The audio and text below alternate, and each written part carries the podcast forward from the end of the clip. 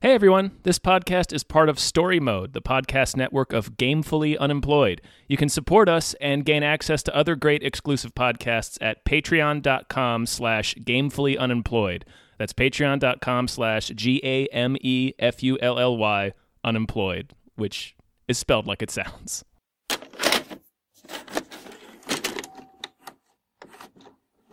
Hi, everyone. Hello everyone, Hi. My name is David Bell, uh, I'm Tom Reimann. I'm Jason Pargin, aka David Wong. and we just watched The Old Guard. Field Guard. Hmm. It's not just like it's not about like just a like a night security guard who's just super old. Who are you? You can call me Andy. I lead a group of soldiers. Fighters, like you. With an extremely rare skill set. What do you mean? Mother? Let's just say we're very hard to kill. I the would have movie that. we wanted it to be, thinking it was like in that tradition of space cowboys or cocoon, where it's a bunch of wacky old people, and then the, that they have to do like one last job, and it stars like Morgan Freeman and Jack Nicholson and somebody else who's old. It is not that, unfortunately. no, it's it's, it's, a shame. not it's not the bucket list too. yeah, this is uh Also, does not appear to be white nationalist propaganda. Yeah. so, it does not appear to be that. That's So, true. of the movies I've brought to the show, that reduces the percentage to 50% of movies Yeah. that turned out. For people who did not listen to previous episodes, that's fine. Just start with this one. But this, yeah, that was not a hate group recruitment film. yeah. It was Yeah, just uh, refreshing, yeah. after- After two two and a half hours of dragged across concrete. Yeah, Jason. First of all, thanks for being on. Yeah. Um, also, yeah, you you you suggested this one to us. I mean, it's a new one. It's on Netflix. It's, it uh, came it's out doing last good. weekend. Yeah, Right. Uh, I don't know if we would have done it otherwise, which is weird because, yeah, it's new. It's popular. Yeah, and Netflix is doing that thing where they tell, they have a press release saying that it was viewed by like 72 million people. I- Right. Which, you know, people have looked into those stats. It's similar to the video stats that Facebook gave us when we were all at Cracked. yeah. That is Yeah. part of the reason why none of us are, are at Cracked anymore. none of us have Uh, Cracked jobs where it's anymore. like basically if you watch the first two minutes because you finished watching uh, whatever Frasier and it auto played uh, the old guard, the, the, the length of time it took you to find your remote or your PlayStation controller, that counts as a view. It's like, nope, Yeah. too bad. That's a viewer. So nobody knows, but uh, it, it has good ratings on Rotten Tomatoes, has good audience score. Uh, Yeah, I've had two. pretty two high Metacritic score too. Yeah, two different people recommend it to me separately. Uh, but I hated this movie so much that it's like Mystery Science Theater 3000 level bad to me. And so I'm I'm fully willing to admit I'm wrong. I am also prepared for your audience to note that I probably am being harder on this movie than the one that turned out to be white nationalist propaganda. that you were on dragged cross concrete. That's a fair criticism. Yeah. I I Tom, did you enjoy this movie? Um, I thought it was boring. Yeah. Okay. So I we're thought it, I thought it was I think- boring, and I also thought, I mean, so, when they did the action scenes, some of it was kind of cool, but like the dialogue is terrible. Um, like the, the there's it's just like the sweatiest exposition imaginable to the point where in one scene two characters are explaining sh- wh- what Charlize Theron's guilt is as she stands outside the room and then she walks into the room right when they're finished explaining her character and and like the character the one character literally ends it by saying and she blames herself. And then Charlize walks in the room and the uh, the other main character the new the new immortal looks at her and says why did you blame yourself like Yeah. was, like I laughed a couple of times at how bad the dialogue was Yes. And there are, and I don't, again, I don't know. Do we summarize the plot for people that have not seen it? Do we back up and kind of, do people We know what the old guard is? Do we, we have usually to do, do, we usually summarize it at least a little that? bit Okay. Uh, who wants to do it? Who who thinks they have the best grasp Because I have some plot questions, so All I'm right, not I'll, I'll, entirely I'll, sure. I'll, I'll, I'll, I'll attempt it. I'll attempt it. Uh, Okay. Uh, for, forgive my uh, uh, terrible voice. I've I've been sick all day. Um. So you actually you sound pretty good, Tom. okay. Uh, The, your listener's going to ask if you have COVID. Do you have COVID symptoms? I have no idea. Okay. All right. Um, okay, so it's about this team of five people who have been alive for a long, or ostensibly immortal. They can, they're they're like Deadpool, where they can uh, take obscene amounts of damage and they just recover. Oh, they're kind of like Highlanders, actually, in that respect. yeah. Um, but they their mortality will eventually wear off. Uh, so there's always this question after they get shot or something if it's going to be the last time. Um, but they've been doing trying to do good in the world for throughout the centuries, and they re- get recruited by uh, Chiwetel Ejiofor uh, to save to basically do the what was it Boko Haram where they kidnapped all the Yeah. school school children. Um, they, to do that, only it's a trap, uh, and they basically get ambushed, and it gets recorded because Chu- uh, Chiwetel is working for this pharmaceutical company run by uh, Dudley Dursley. Yep. the villain is Dudley Dursley. Yeah, the, Dudley character- Dursley. the actor who We'll plays get to Dudley in the Harry Potter movies, for Yes. those of you confused, it's not. He, they did not bring the actual character in. It's not the character Dudley Dursley. They weren't that brave. Although, man, what if what if it had been? That's what he that's what he grew up to do. They should make a. Harry Potter where Dudley Dursley is kidnapping wizards and extracting their genetic code to try and Yeah. create more wizards. Hundred percent. Um, but that's what he's doing. he wants to, he wants to kidnap them so that he can uh, basically uh, use them to to cure all disease and stuff and make a boatload of money. And that's why Chiwetel was in it at first because his wife died of like ALS. So he was like, well, these people could help cure. But then he quickly realizes that they're evil and and helps the old guard escape from the lab at the end. Just, just to briefly interject, Mm-hmm. the villain of the movie, who will be killed in a spectacular fashion at the end of the is movie, pretty his great. his motivation is to extract some tissue samples from the heroes so that he can cure all sickness. Yes. Yes. The villain wants to cure sickness. Us, Mm-hmm. as the audience, are rooting for that to not occur. Yeah. and they do this thing where they make him cartoonishly evil.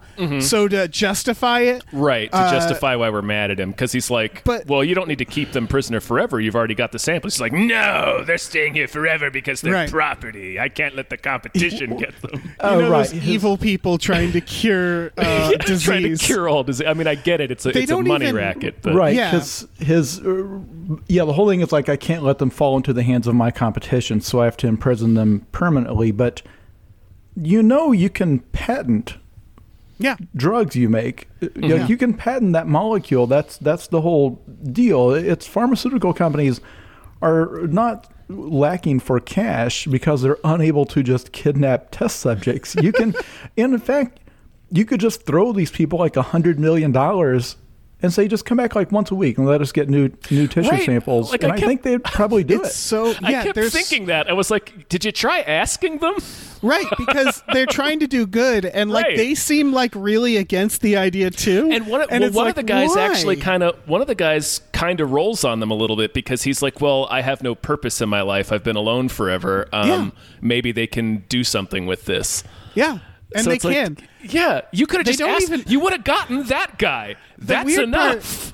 the weird part, they don't even stress the money making. Like they mention it briefly, Yeah. But a couple times, the villain is just like, "I want to cure the like disease of the world," and he says it like in a sinister way. Mm-hmm. right, and he's wearing he's wearing sport coats that have hooded hoodies. Yeah, Yeah, because Yeah, he's he supposed sure to be is. like this this Mark Zuckerberg type nerd Yeah, CEO, evil CEO or He's whatever. Martin Shkreli for for for sure. So they they cast Dudley Dursley and they gave him like a weird uh, uh, personality or whatever. But it's like, gosh, if he cured all the world diseases, we would actually forgive everything else he he's depicted as doing here. It's like, well, he's Yeah. got his own personal army that travels with him. It's like, I don't, I don't care. I, they Mark Zuck- literally say that's most CEOs. Yeah, I was, and that I, s- I said that aloud to the television when when the character asked that question. I was like, I think a lot of CEOs have private security forces. He, if they had him be like, I'm only going to sell it to the super rich and we will run the air, like he doesn't do any of that. Mm-hmm. He's like, I'm going to cure disease for the world. Yeah, Right, or That's not- it. make a race of like a private army that are immortal that can do his evil bidding. He wants Right, to make yeah. a race of supervillains, which is the plot of I think The Boys on Amazon Prime. Anyway, we were supposed to be letting Tom summarize the plot of this movie. That's it. I did just, Oh, okay. yeah, summarized it. that the movie does not go very far because like they wind up the villain winds up kidnapping I think two of the members of the team and the rest of the team yeah halfway Yeah. through and the rest of the team has to go rescue them from the the office building where the CEO is it's not like a fortress it's just where It's his office, office it's an office building in London. and they, they successfully do it because they're of course they do they're immortal they, Yeah. they're they're they cannot be killed indestructible. and that's the end of the movie yeah, that's, that's it. the that's the key to this movie is that uh, Dudley is also the final boss. And this is it, it represents I think the whole problem with the movie is at no point are there stakes. It's like if Thor had to stop like a bank heist and then easily stop the bank heist and Right. then the movie ends. It's, yeah, right. Like, it's like, because it's like they don't- using yeah, like Thor to stop any crime. The- 'Cause the it's like he's most- more concerned with alien crimes. Right. The most stakes they have is that the main character, Andy, uh, she is mortal She's- again. She stops healing. Yeah, She stops healing, and then it's like, oh, she's like everybody else. Like that's still, and she it doesn't change her. She still just does the stuff. Mm-hmm. She's still just an action star, and that's my also biggest question: Is she still mortal at the end? because they imply she won't die of old age yes. Yeah. she just can't heal she heals the way a person would so like she gets a non-fatal gunshot wound in the belly or in the like this the, the side of the Like lower abdomen, abdomen, yeah. which is a wound that you've seen arnold schwarzenegger in human form take many times or you know it's a mm-hmm. type of wound that everyone in the fast and furious universe gets seven or eight times a movie and, And they you're just not keep doing right. You're not worried about them. You're like, oh, he's fine. yeah so it's not it's it's it- she she achieves the level of mortality of Jason Statham in the Fast universe, which is Right. She's, which is she's this person. been re- reduced to the level of a mere John Matrix. yeah.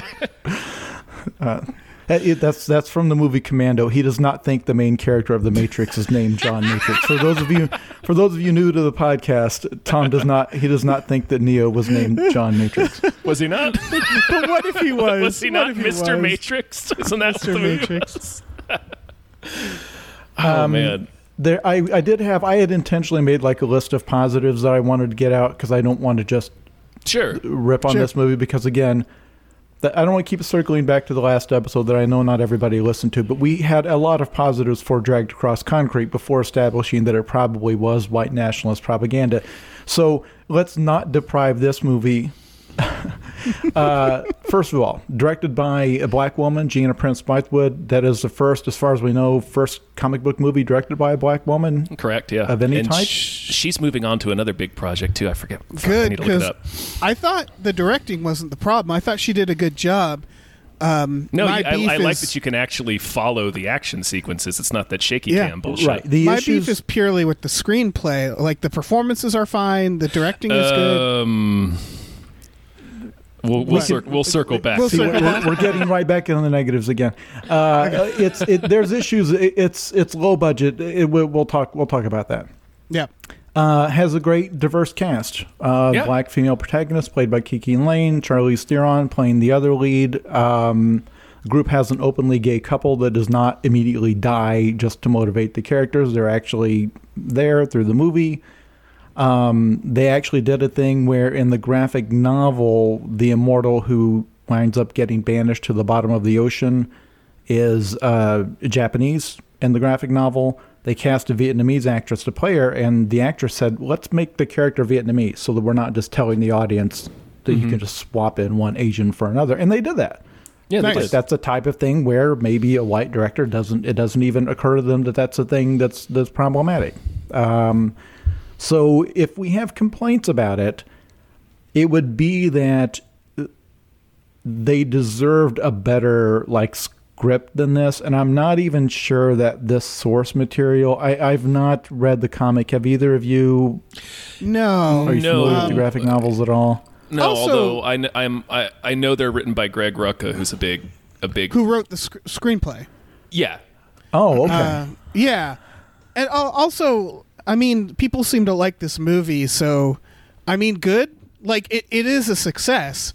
And- um, I'm a little baffled by it personally, but you know, we're we're we're in the minor- minority there. Like most people like it, so this movie is a success. Uh, I don't want to convince people to hate the movie, but I have a lot of things that I think are wrong with it. or Well, to was- not see it if you weren't if you're Yeah. thinking about seeing it to like avoid watching it based on our word it's please uh, w- i think all of us here on this episode tend to dislike things that other people do like Yeah. and we Also- probably are wrong it's not hurting anybody. Like uh, to compare it to Dragged Across Concrete, that's a movie that I'm like, yeah, maybe don't see that. Yeah, Uh, that, that, this movie that could, movie could is- cause harm. this Yeah, movie is not well, it's trying to actively make the making the world world- worse Yeah, Yeah. it's trying to make the world worse. The old And guard's so, not trying to do any of that. this definitely has that thing where it's like, well, it's not hurting anybody. It's you know, I can't be angry at people for liking this movie. and Uh, the action is cool when it happens. Um, Mm-hmm. And I mean, if you want to see Dudley Dursley get tackled out of a 30 story window and explode That through a car, great. that was fantastic. I also liked um, what's her name, Nile, the main character. Well, she's not. That's one of my complaints. I feel like she should have been the main character. well, we I want to, I want to. I want to talk about that because I thought, sh- I thought she was terrible. Really? Like, I, I thought that actress was very, very bad. Aw. I liked her. And part of it is because she has to play. She's playing like a like a uh, a very familiar character. She's like the new one, so it's like she's our way into the story. So she has to sort of be incredulous all the time. Um, and it's hard to pull that off without being irritating. Um, Sure. And I don't think she did. And I also I also think like especially in scenes when she's acting with like Charlize or with like uh, Chiwetel, it's just like oh man. The, I, I got like Mm-hmm. flashbacks of like Keanu acting opposite Gary Oldman in Dracula. Like, it's like, oh man. oh man. i don't I mean, uh, I feel could be- like they give her much to work with No, they, like I said, uh, part uh, almost I will say fifty percent of it is the dialogue she has to say is very bad. we needed to if you look at movies like I don't know, like like Men in Black or like anything Mm-hmm. where someone has to join a secret organization, you start with that character. And then they yeah. they get introduced to it.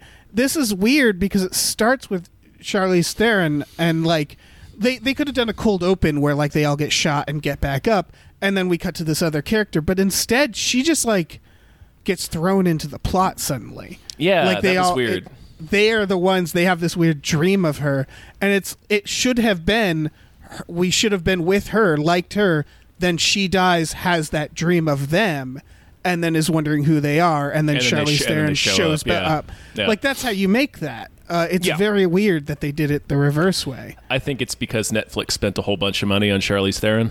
yeah and I think part of like this had a seventy million dollar budget. I think maybe a lot of it went to Charlize. I don't know. Uh, that information was probably out there, but it didn't wind up on screen.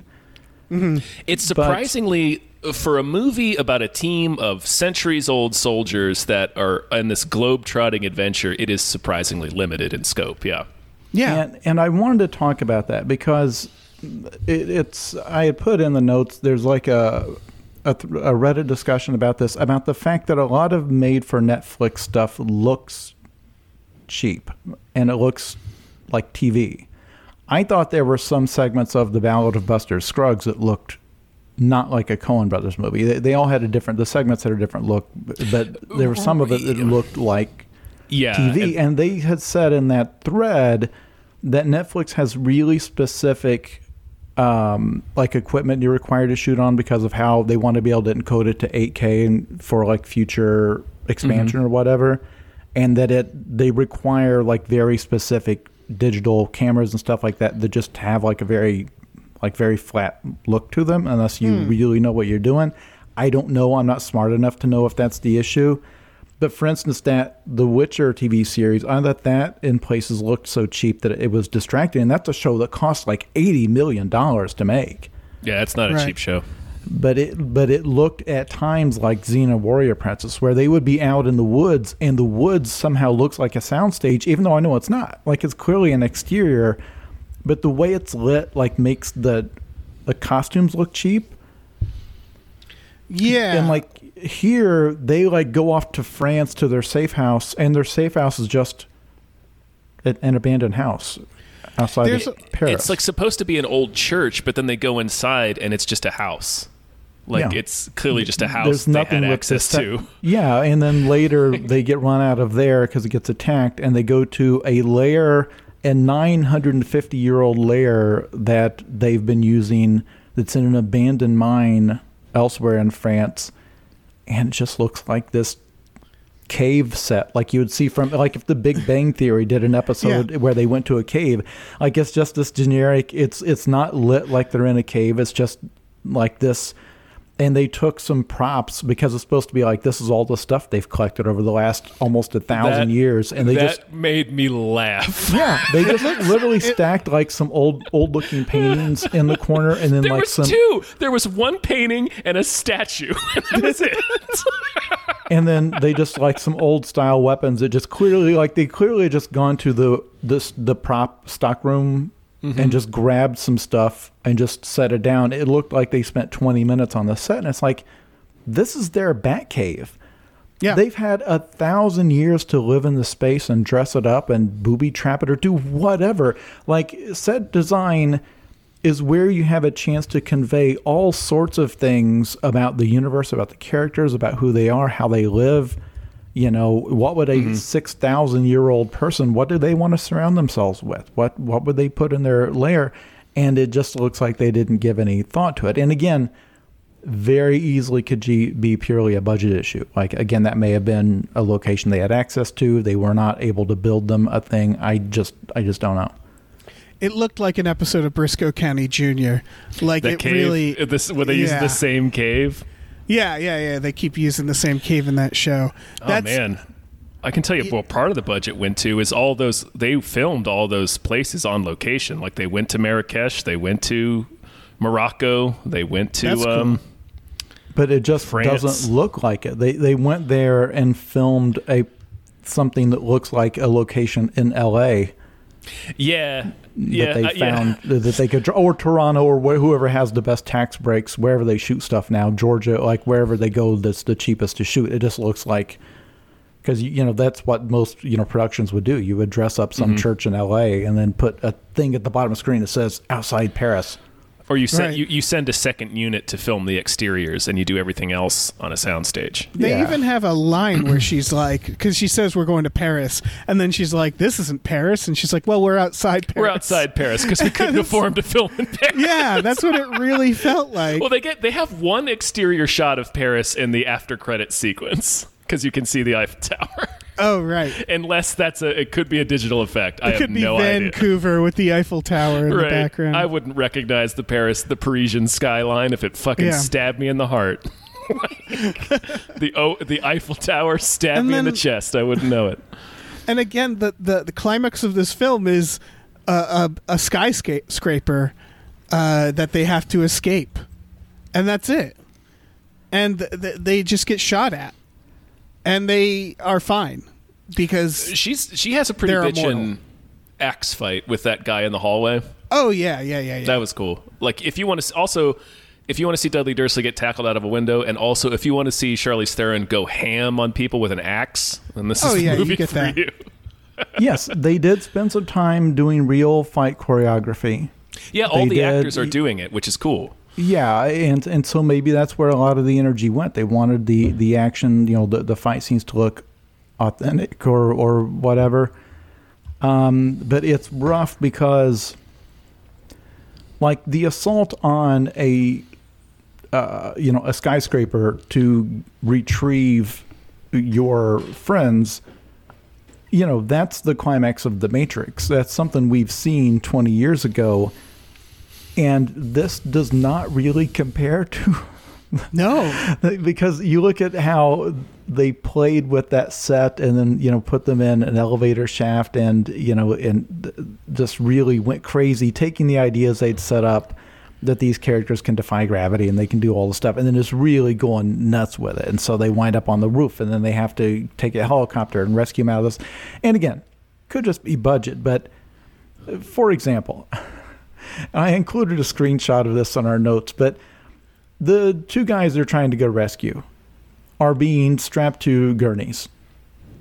It- so they can extract tissue samples and they're just poking them with a needle and, and extracting some some tissue which immediately heals. So that's not great but you know it, it um, they're held down by just canvas straps that have like the little plastic clasp like your like your duffel bag has We just Yeah. squeeze it on the sides and it unclips and that's what's holding them down.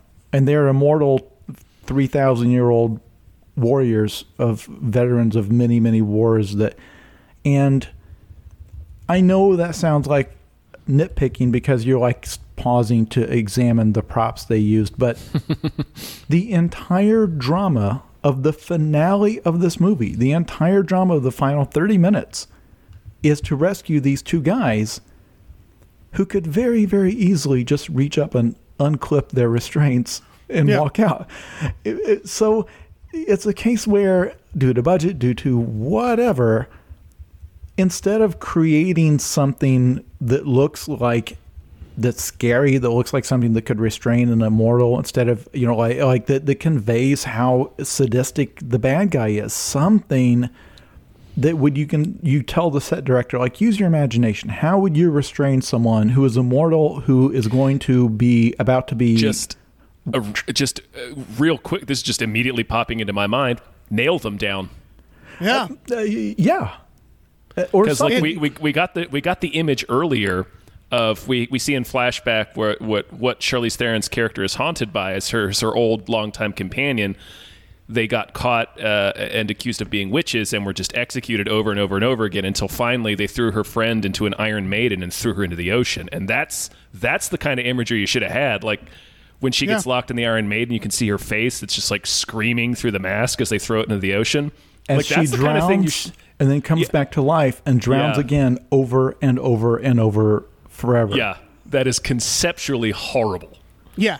That was that was incredible. Yeah, that was a Um, really it good was- idea, and it's like, why not do that with the the actual current day bad guys? Have them do something like that. Right. I my I had an, a little bit of it. Like uh, obviously the post credits as they bring her back that character, but there's a few threads like this when they tell her that story, Niles. If I were told that story, I'd be like, okay, let's go. Like, go where? Let's go find her. We tried. I don't care. Like, I- I'm. I can't sit here. Like, that's one of those weird things where they're sitting there like, ah, and so she's out there somewhere, and it's like that's horrifying. Why isn't this the only thing you're doing? Also, is well, Well, trying they to said find they spent person. decades doing it. In their defense, it would be impossible to find one coffin in the entirety of the ocean. I know. I know. With I modern just, technology, it should be much easier. And get this, Yeah. you know who can fund that search? James Cameron. The tech, Yes. the tech CEO, who needs Yeah. a person to examine. Say, hey, we know where one of them is. Who will be so grateful that you rescued her? She will probably volunteer to let you take a tissue sample once a month and make your trillions Yeah. of dollars, um, and go down as the greatest scientist who has ever lived. You know, you you shower her with cash, quite, put her in a quite nice literally the savior of humanity. yeah, save you of humanity. You know, give her a nice house to live in. She'll probably no one. This doesn't have to be a war. Yeah. You know, between us. By the way, I think multiple ones of us, it, at various times, we refer to the character of Nile as Niles, which makes it sound like we're talking about M- Niles Crane from Frasier. Please do not visualize in the scenes we describe with Nile. Don't visualize Niles doing it. You know, don't, Or do. Maybe, I don't know. Maybe if you pop David Hyde Pierce in there, it'll be even more whimsical. I don't know. Just picture, Niall- t- picture David Hyde Pierce tackling Dudley Dursley out of a 30 story window. Yeah. Nile has a thread that is uh, that she keeps talking about how she's never going to see her family again. And they're like, that's the price you pay. You can't have connections. People will grow bitter. Uh, and it feels really like the beginning of an arc is that these people are bitter. They're saying, like, don't see your loved ones. Uh, they will, you know, they, they won't understand. It's not worth it. So you'd think the arc would be her being like, no, I'm going to go do this. And she starts to and then stops. and then she just never does it. right. And like then at she the also end, she's like, "Man, crazy how I never saw my family," and Right. and then that's it. And it was like, "Wait, what the what the hell is that? Complete your arc." Or was that never an arc? I don't know. They also introduce an arc where she's like she refuses to help Andy and Booker go into uh, Chiwetel's house, whose name is Copley, because she's like, I don't, I, I, right before I died, I killed somebody, and I can't get that image out of my head. I don't want to be a killer. And then four minutes later, she's just fucking offing people in an office building Yeah. like it's no thing. Like I don't even then she- understand why that exchange was in there. It was just a reason to have her not go into the house with them because Yep. that's where they get kidnapped. It's a lot of that. Again, with Charlize Theron becoming immortal, they never really explain it. She just starts bleeding. She goes to fix it up, and they're like, "Oh no, she's mortal again." And then at the end, they banish that guy, and she's like, "I'll see you in a hundred years." And it's like, wait, wait, you can, you're like, what? I- what does that mean? I Uh, also so you're not that- gonna get super old, like, I guess not. It's but how does she know that? I guess she doesn't Yeah, because she she Wouldn't- does say I'm gonna miss you. So I, I, I feel like she's she herself is not certain whether or not she's going to age because I don't yeah, I don't she think does they say, know. "I'll meet you here in a hundred years."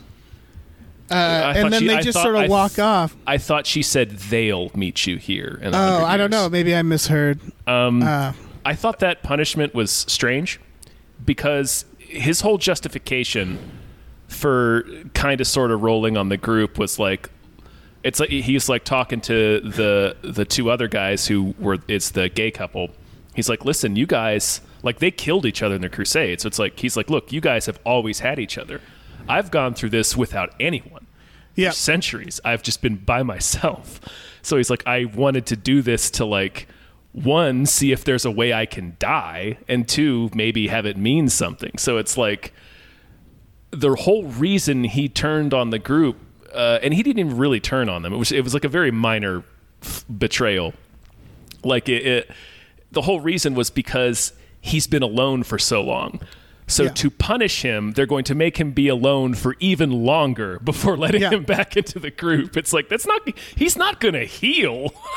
they're they're kind of they're not villains uh but like if you look at the roles like this guy who just wants to solve disease and they're like no way. And like they're they don't have any problem disposing of him. You know what they remind me of? They're they're a group of jason Voorheeses. like they're horror movie villains. Kind of. they are. Like they they they they don't die, but they get torn apart in this gory way. They're Jason Voorhees, all of them, and they don't have any problem with like when they when they go to like when that skyscraper happens, they literally say something like, "Oh, are we going to do this like we did in like 1778? Ah, no, we're going to do it like this other time. All right, let's do it." And it's like you guys aren't sweating like it's the climax of the film and you're like eh, how do we how do we handle this one eh, let's do it like this other time uh, and they just roll over these people who just want to solve disease That part just- made me laugh um, for a reason that's not the movie's fault. Because part of apparently what they did in 1830 or whatever it was is uh, one of them.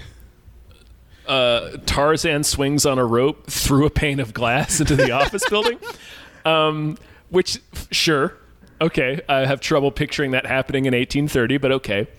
Um, but the reason why I laughed is all I could think of was the Crab People episode of South Park. right right When Mr. Slave tries to swing in to shoot the queer eye guys, and he just Right.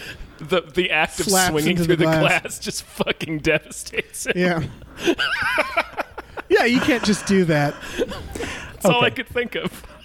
that So- actually sorry. is the whole the whole thing because uh, okay i have to back up i have Sure. a, a pet peeve with movies that is no one else has this problem but me i realize this is probably related to my own brain problems and my own like ego as a writer of stuff that's in the vicinity of this genre where it's like well that's not how i would have written it as someone who is a fraction as successful as anyone involved in this project Sure. it is when you have a character and they have a really fascinating backstory. It, it, it's it's like their backstory is so alien and so outside the realm of what you would think of as human experience. And then when they open their mouth to talk, they just sound like any other 21st century mm-hmm. movie character. Mm-hmm. A, an example that your listeners have probably all seen is Finn from the new Star Wars trilogy. This is a guy yeah. whose background is he was abducted as a child and That's raised right. He's a child soldier. and raised a, in a death cult that is the stormtroopers, which used to be clones, to give you an idea of how they're treated. Like they used to not be human, basically, and is in this cult that worships Darth Vader as a holy figure or whatever, uh, the New Order, however they do it. You know, probably has never had a friendship, a normal friendship, has never had a romantic relationship, has probably never prepared a meal for himself has never had to dress himself. He's been issued clothes. This person would have no concept of how to relate to other humans, would have no idea how to have fun, would have no hobbies. I mean, you think about it, it's a stormtrooper. And then he breaks free from the stormtroopers. And the second he like steals a TIE fighter with Poe, he is just standard wisecracking Disney action character Yeah. the same quips, the same sarcasm, same pumping his fist when they're blowing up the stormtroopers to, to escape. It's like those are your friends. Those are your childhood friends. You're blowing up, but it doesn't matter. In that moment, he could just be a rebel pilot. He could be anybody.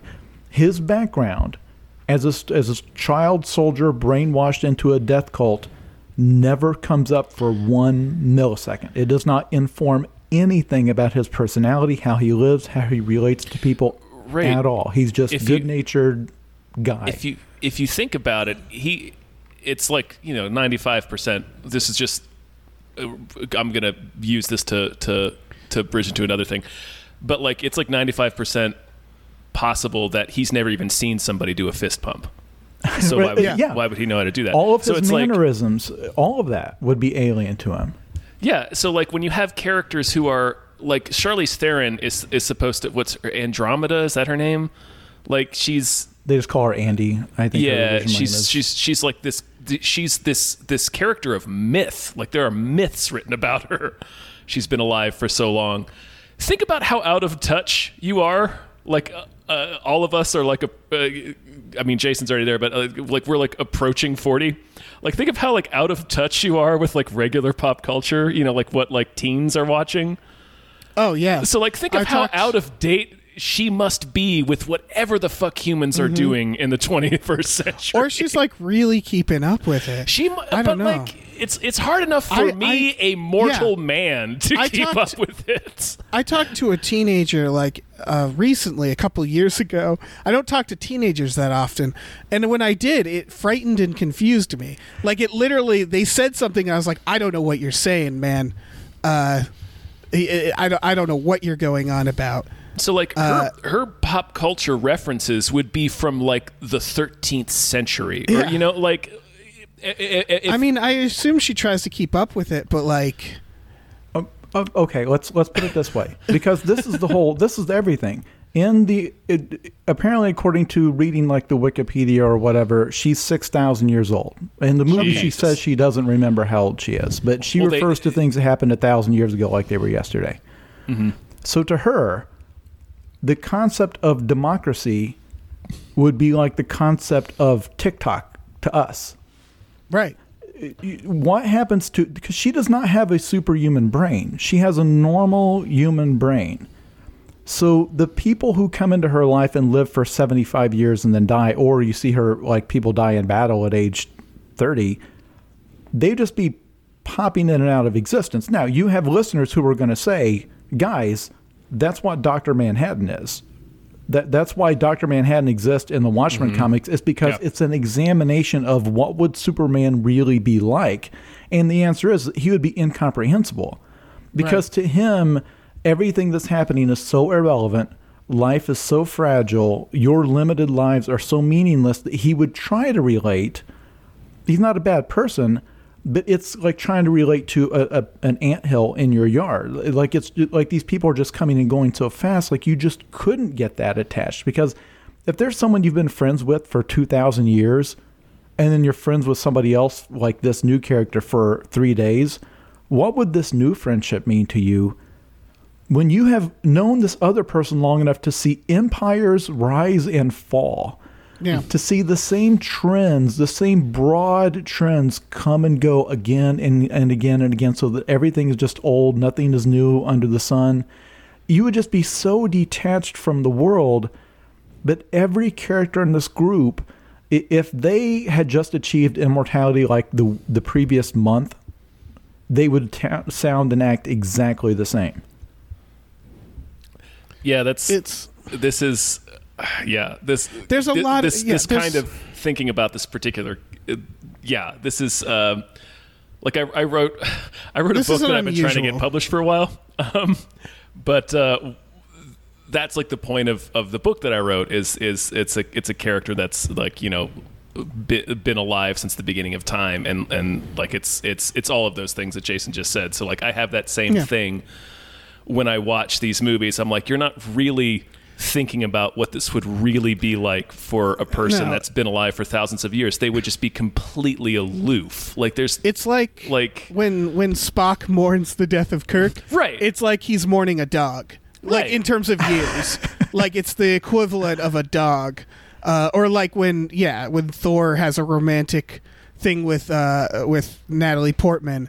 That's like she's like a hamster. Thor's yeah, like Thor's- compared to your life. with that relationship, yes, but like Thor and Spock are a little bit different because they come Spock from lives yeah. Well, Spock lives for uh, I think 600 years. Yeah, Um, it's not that long. Thor lives for however long he lives, but they both come from societies and worlds where everybody else is like them. Right. so they understand what it's what it's like to be part of a society. It's very different when you take a uh, someone who is just a, a just a human, right? But they're alive for since the beginning of time, so they can't relate to anybody or anything. right. And they're losing their mind. You would be you would be you would be insane at Yeah. the end of that time. Or and it's that's a fascinating idea because when you're dealing with immortal characters, you think of things like Interview with a Vampire, or or or uh, the only other example I could think of was Zardoz with the gods. Um, Sure. but like there's a, there's they get bored. They there's weird things about them. That's the what makes them interesting. And in this, they're just regular people who are faced with a very easy challenge for immortal people. Right. And then they overcome that challenge. Yeah. And then the, the movie ends, and it was like, okay. Th- So- There's Jason mentioned the boys earlier, and I don't know if you've seen the boys, Dave. I have not. you have to um, watch it. Well, I there's there's a character called Homelander in the boys. At least one of these people would be like Homelander, where he's just a he's just a maniac. Right. Like Well, yeah, or you would have. You, you can just sit down and dream up all of the, the mythology. Like like you could even say, well, yeah, everybody actually goes crazy for like 200 years and becomes like a serial killer, but then that you get over that. Like that's yeah, just a phase we you, all. You've been alive for long enough to grow out of it. Yeah, to grow out of it, or, or you'll you'll like try to you'll try to take over the world at some point, and then you'll realize there's no point, or you'll become like you'll try to become like king of the earth, but it you'll find out that it's just it's just a, it's not it's exhausting. Like like like something just you throw in little hints about what life is like. I feel like vampire a lot of vampire lore actually does this fairly well. Like Anne Rice's novels, that's a big part of what they're about. Yeah. Is it like the fact that vampires are all like perverts and they all have like weird sexual tastes and stuff? It's like, well, of course you would. You know, old married couples get tired of each other. You've been having Mm-hmm. sex for like 5,000 years. Think of how freaky you're going to get when, Yeah. when you're trying to find new things to get you Listen. excited. I can only get off if we're free falling out of an airplane. Yeah. like, at or that in, point. like one of the few bits of characterization they give Shirley Theron is she's like loves baklava and, and is like a connoisseur, and it's like really, but what kind of food would she be into? Would she miss like the cured meat or whatever the hell she was eating in 3000 BC? You know, because a lot of things, hmm. the stuff you eat as a child, that kind of sets your taste. Would she? If she tried to drink like a diet soda, would she like go into convulsions because of like what in the hell is in this What are humans eating? These days, yeah, because all that stuff would be so like the concept of fast food that would be brand spanking new. It would be be like like I am to to Snapchat or something. I was like, this is weird. How do you order it? How how did they cook this so fast? Are you are It's you only sure existed safe? since like the 1950s, right? That's like a blip for her. for Yeah. somebody six thousand years old? and you're trying to It's entirely possible she hasn't heard of McDonald's yet. But but they don't but that's not in the movie because it's like you know she uses modern weaponry and she drives a car and, and she just looks like a modern just a normal modern person. And that's very i don't feel like i'm beating a dead horse here but there's so much you can do mm-hmm. and so much imagination you can because that's what's that's the entire thing that's interesting about the story. Mm-hmm. Because the fact that the characters have a healing factor like wolverine by itself is not interesting. Vampires actu- have that plus tons of layers of lore and they have to suck blood to stay alive you know on top of that. So if that's all you've got you've got to you, you that's your starting line. And then from Yeah. there you start thinking okay what would their religious views be like? How would they view like loyalty to nations knowing that to them countries just come and go? Like would they just not see any as being particularly special? Would they be amazed at how like non-violent you know modern societies are because you know when these people were kids you could get beheaded for like stealing a goat. Uh, you know it's would there would they just have like a, this kind of you know the way like old people are really racist because they can't quite shake it?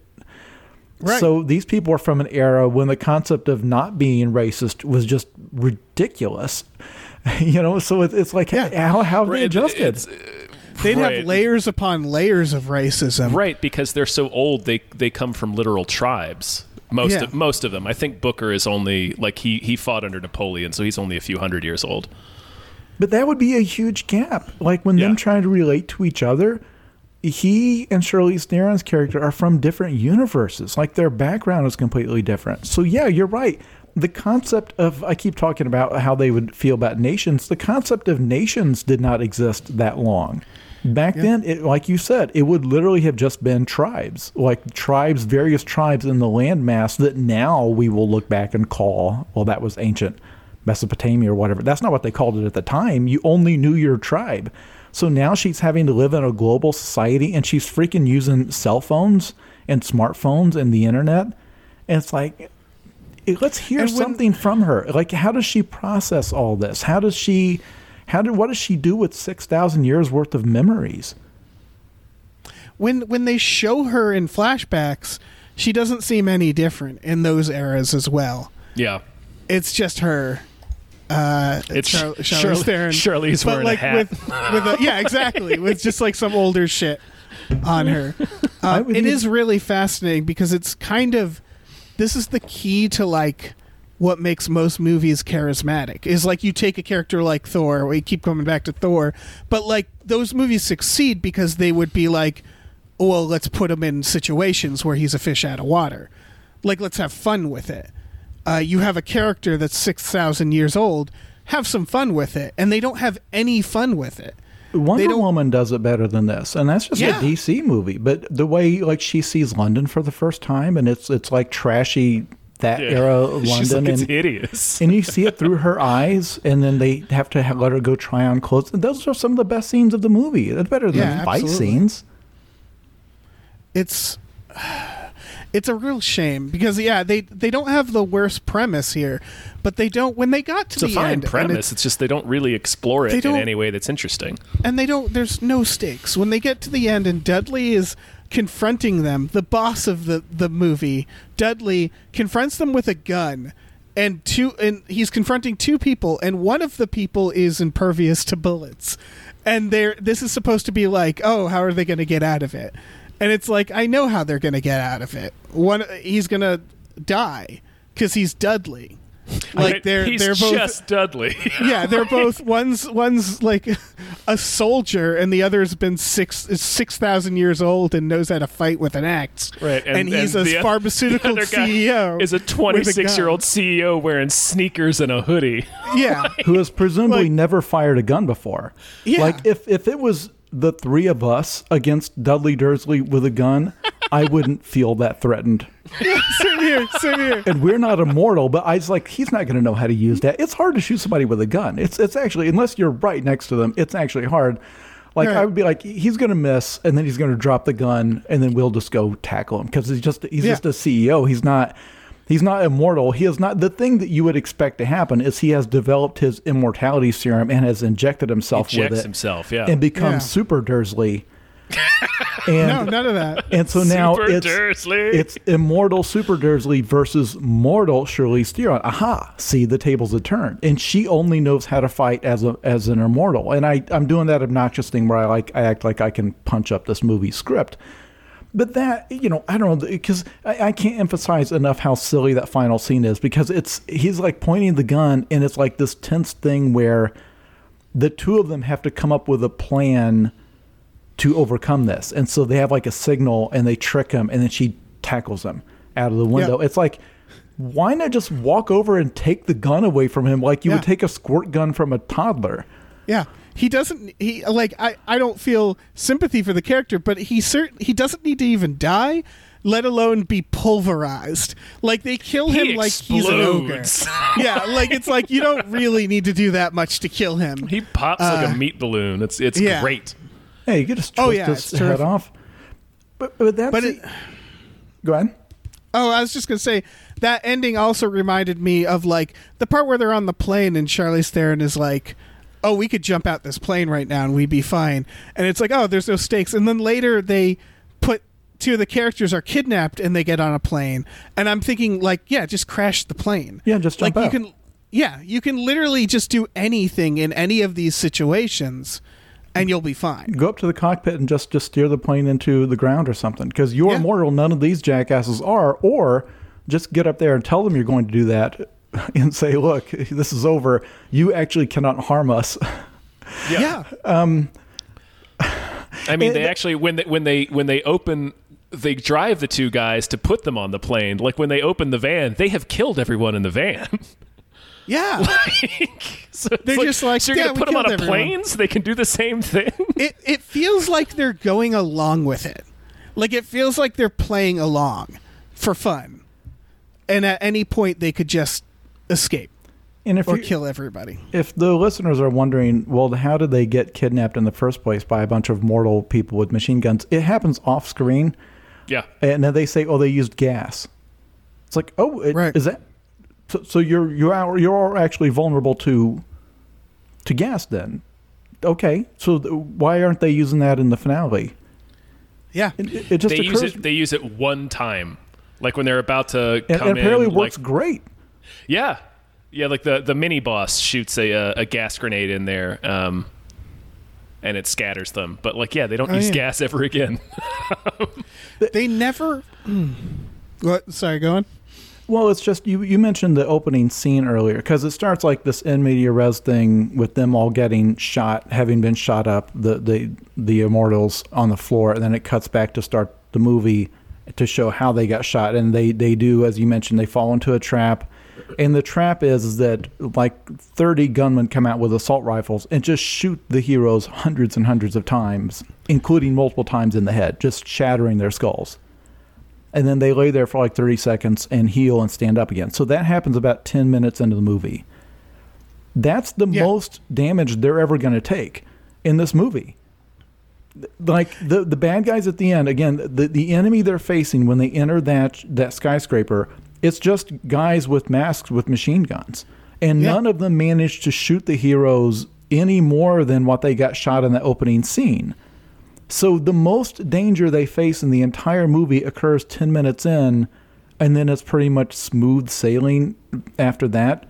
It's like the difficulty curve on video games now, where it's like hard at the beginning, and then once you actually get your weapons and stuff, then it's like somehow gets easier from there on out. It's like that. Right. yeah, They really have to do a lot of work trying to like they make one of them betray them uh in order for something to happen. And also uh, did he say to uh Charlize that it's so, he did it so she could die? Well, Did I He said he said that's what we've been looking for, right? That's what you wanted. To die? Yeah, but then when she's mortal, she acts like it's a real problem. And so, like, if she, if she, She, well, she like- doesn't really. Like, she doesn't treat it any differently. She's like, look, if it's my time to go, it's my time to go. Let's just do this. Right. Yeah. It just I don't I didn't get if the movie wanted me to be afraid for her or not. If she's six thousand years old and just begging for death, or is she like, oh no, I'm mortal now? Uh, like they don't really. It felt very foggy. Uh, a lot, a, a lot of that stuff. A lot of the characters, what they wanted, uh, seemed to kind of fluctuate in weird ways and Yeah. it, it just it felt like they were really struggling with this premise and yeah maybe it was budget related that they just didn't they didn't get to do enough with this But for example, uh, Go ahead. our main character, Niles Crane, what does she what does she want? Like she just It- gets it, roped it into changes this. on a scene by scene yeah, basis. Yeah. she wants she wants to see her family and then doesn't And then doesn't. And- she doesn't want to be a murderer and then becomes a murderer. Like it's it, yeah what it's super murderer a super her super her wants murderer change depending on what the movie needs her to do.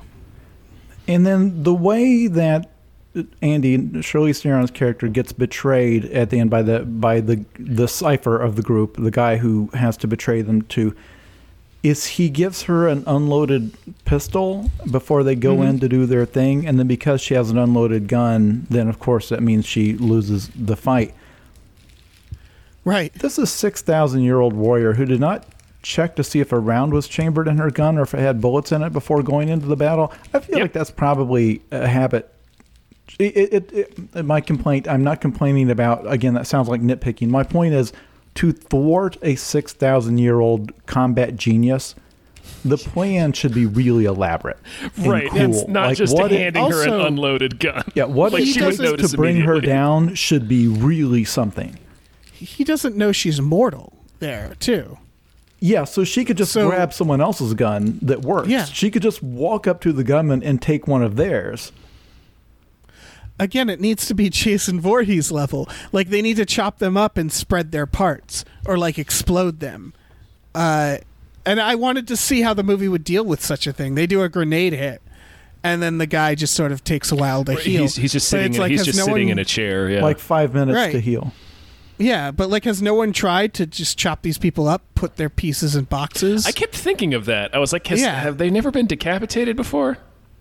In all Right. in all of the regrow the empires and armies that have tried to bring them down that, that realized what they were, none of them thought because again, one of them, you know, they wound up chucking one of them into the ocean because they didn't know what else to do. right. But even like the Deadpool sequel played with the idea of, well, what happens if Deadpool gets cut in half? It's like, well, I bet he has to grow like little baby legs back, and and like I was- explored that's- the idea. That was interesting because I thought about Deadpool earlier because the climax of Deadpool, of Deadpool two, eh, has it makes it that his immortality is not helpful because he's trying to convince a kid not to kill somebody. Um, Right. And that's kind of what you need to do when your characters are indestructible. Is you need to think of a way that's not just like You Not give them just a them- moral problem. right. It's not just them mowing through tons of bad guys because it's like, well, they're, they can't die. So what is Yeah, you know? they gotta they gotta break Michael Shannon's neck. right.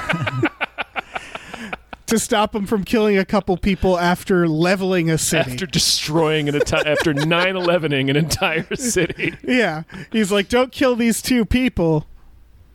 It's like you've killed thousands. Um, but it, yeah, there needs to be some sort of moral issue, and instead, it's. It reminds me. There's an Onion article. Uh, Man with dream to open liquor store achieves dream. Like it reminds me of that, where it's just like we have this very low level goal, and then we do it, and then the movie ends, and it's like, okay, good job, I yeah guess well, we did it you did the you did the very easy thing. yeah The we thing that like accomplished mo- this very easily like there are movies where mortal people do more than what they do. Uh, like I would uh, like John John, McClane. Yeah, John Wick. John McClane surfs on a fucking fighter jet by the fourth movie. They're not. They're like they're, it's he's he's more immortal than they are, or he acts more immortal. Uh, it's so low level. It's also like John McClane, not clear what their powers are because again in the first Die Hard movie, John McClane is just literally just a, a cop. He has, has normal no cop powers abilities. first movie, He's not a super cop. He's just a average or below average cop. He's not you know. And then obviously as the series goes on, he's jumping out of planes and fighting people on the wing of airliners, things like that. Yeah. This movie, so they've got the fight choreography, and it's you know Charlize Theron can do the fighting that you see in movies now. eh, You know where, where it's it's very acrobatic and all that. She can do and the, then, the John Wick stuff. yeah, the John Yeah. Wick stuff, and then the, the the reasoning they give here is that well, she's she's been around so long, she's forgotten more about combat than any army now remembers, any general remembers. Like she knows more. It would almost it it would sound like if you've been in that many battles, thousands and thousands and thousands of battles, it would almost be like a form of telepathy. Because what could someone do that would surprise you? Yeah. Right, you've literally seen everything. So you would think that okay, that's the premise is that she we've got two the first layer is she's got healing factor, but the second layer for power is pure experience. But that should apply to the whole team. The rest of her team are just just kind of just dudes. Just dudes with they just like they're they're when they're in a pitched battle with guns, they kind of just act like you and I would with guns. Like you're just doing it the way you've seen it in movies. There's not they're not doing like again, and I if the people who made the movie were here, they could say, look, we did not have the kind of budget where we could have these people doing wire fu and all sorts of, you know, where they can move super fast or anything like that. But it's like, yeah, but okay, but give me that that one line of dialogue you mentioned that I had actually forgotten. Whether like, let's do this, like like uh, you know, Berlin, 1865. I, the city of Berlin, I don't think existed back then, but, but anyway, wha- whatever they said, whatever they said, and then it's like, it's like, yeah, that's really cool. These people have been fighting together for so long. They would have like this shorthand. And then when you see it, it is just a guy swinging through a window. It's like, oh, it didn't work then either. That's that's They Uh. they could have pulled off the opposite, I think, which is that they could have like I, I think of like Jessica Jones as a character where like they're immortal so they don't have to learn how to fight. Like I would have enjoyed someone who just doesn't know how to fight, or they're so really bored matter. by it. Yeah. that it Yeah. becomes compelling where the, you've got like like 13 SWAT guys with machine guns, which happens. And like in the movie, they're arming up and they're getting their guns ready, and it's like we got to go in there. And I'm imagining instead, you know, it, and it still hurts when they get shot. So put on some body armor. I don't care. It, it's just, mm-hmm. there's some laying on the floor, and put on one of the body armor, and you just walk up and just take their gun, one of their guns away. Yeah. Yeah. and just casually stride up and just do it because you've walked through gunfire so many times. You can glance at these four guys and know that they're not going to hit you by the angle of their barrels. So it's just Right. like, and so then now that they've seen you do that, then you up the stakes because you didn't know that the bad guys have whatever Mecha Dursley, Mm. whatever waiting on top floor Comes that- out in a fucking robot suit. robot ah. suit with Dudley Dursley in it that renders that suddenly humbles these people. It's like, oh, you you've been so bored by combat, you're used to walking through musket balls, and for the first time, you're having to fight somebody that can actually take you apart. And this is hard for you to deal with because you've built up a little bit of arrogance about the fact that you can just stride across a World War One battlefield of trenches and just basically brush that stuff off like it's mosquitoes. There's, and um, now you've got you know There's a, uh, uh, Takashi Miike made a movie called Blade of the Immortal that's also based on a comic, um, and that that deals with that. Like the the main character is a guy who who can't die; he just regenerates over and over again. But he's become a very sloppy fighter because of it, and so when he's actually faced with like good fighters, he just gets his ass kicked. Right. That's a good idea. Yeah. Again, Jason Voorhees. He doesn't have to learn karate. No, he just He just- fucking hacks people to death with a Yeah. machete. He's just like, look, all I have to do is get close enough to you to hack you with this machete. You can do whatever to me while I'm walking up to you. I'm not even going to run. Yeah, go buck wild. Like, it I'm, just, doesn't I'm, gonna, matter. Yeah. I'm gonna take my time. Have a great time. In between those two moments where I, I'm of close proximity to you, it's just uh, yeah. I there's so much they could have done with this premise. Right, like they could have, like even it's such an obvious gag to do, but it would I would have gotten a laugh out of me if like you saw one of the characters like just completely suiting up in full body armor, and then some like you have Nile be like well, I thought you couldn't die. And he's like, well, I can't, but it still fucking hurts to get shot. Right. Like, I don't Yeah. want to get There's a- shot. And they part where Charlie's like rejects a body armor, Mm-hmm. And it's like it still helps, right? yeah. because they, they they get incapacitated for a few minutes by Yeah, they actually Yeah. quote unquote die Yeah. for a, for a short time. it's it's awful. They hate it. So it's like, Yeah. well, you're still gonna gonna want to grab a helmet or something so you don't get Right. because you in the time you get shot in the head, they could put you in a box and throw you in the ocean. You don't want that to happen. So yeah, you show us the the audience that you still fear this situation a little bit. It's like, well, yeah, I, we're immortal, but here's here's the thing: if they've got like grenade launchers and they blow our bodies apart, that's that's two weeks to heal from that. And then what happens in that two weeks? They've just got my damn severed head. They're going to do God knows what with it. So, yeah, I'm actually terrified. I'm more scared than you because you will just die. My severed head may wind up in a block of concrete for the next 5,000 years. Like what they could do to me if they're able to actually disassemble my body is is terrifying. So, yeah, I'm not I'm not Superman. You know, when I get shot, it Right. does the same damage to my tissue. I feel a freaking shrapnel going through my lungs. It's just that it heals, but even the healing probably hurts quite a bit because you got They do that. Oh, sorry. Well, it's got to make like the hunks of metal fall out of your body. They even show that Yeah. like your brain has to push the bullet out of your brain. Like that can't feel good. They do that where they set up the woman getting thrown in the ocean, and I naturally assumed they were going to face a similar threat. Yeah. like D- Dudley was going to put them in a coffin or something, uh, and they really are just like, no, you're you're going to have to be in this lab for like maybe a decade. And even he says he's like, that's nothing for them. And I was just like, yeah, he's right. like they're gonna live forever. What's a decade in a lab? Uh, or if he asks nicely, they just show up once a week and yeah, gives tissue samples. Uh, but they never threaten them with like purgatory, with like this eternal hell, because it is like the one thing they would fear, and they do fear, but then it never comes up again. Yeah. Or when they kidnap the two guys, immediately chop their heads off and just kidnap their heads and say, Yeah. look, we know you're going to regrow a new body over the next week. We're just going to cut it off again. And we'll just take tissue cells for like, like make it. And again, it could be a budget thing, a special effects thing. I get you're talking about David Cronenberg type makeup effects here. Mm. I also get that this probably did not happen in the source material. We're talking about, but since when is maybe this is the problem with having the comic writer write the script because they're too precious about the fact that a lot of the appeal of the graphic novels probably that the art style was really cool but Right. when translating it to just you know a fairly low budget movie it's maybe not maybe not the same Yeah. Yeah, the, the characters. Yeah, I mean, I think you mentioned costume design earlier, but that might have been about The Witcher. Um, they just, they, it just kind of looks flat. Like I wish they looked more like. I don't know. I don't necessarily want them to be running around wearing like two thousand year old armor, but like, I don't know, maybe some flair. I don't know. I They're know. just walking around wearing up. shirts and leather jackets all the time. when I looked this up, it was defined as a like on the Wikipedia is like the Old Guard is a 2020 superhero movie, and I was like, wait, really? Like it, it hadn't occurred to me that it was a superhero movie until, and I know maybe that's on me, but it there wasn't.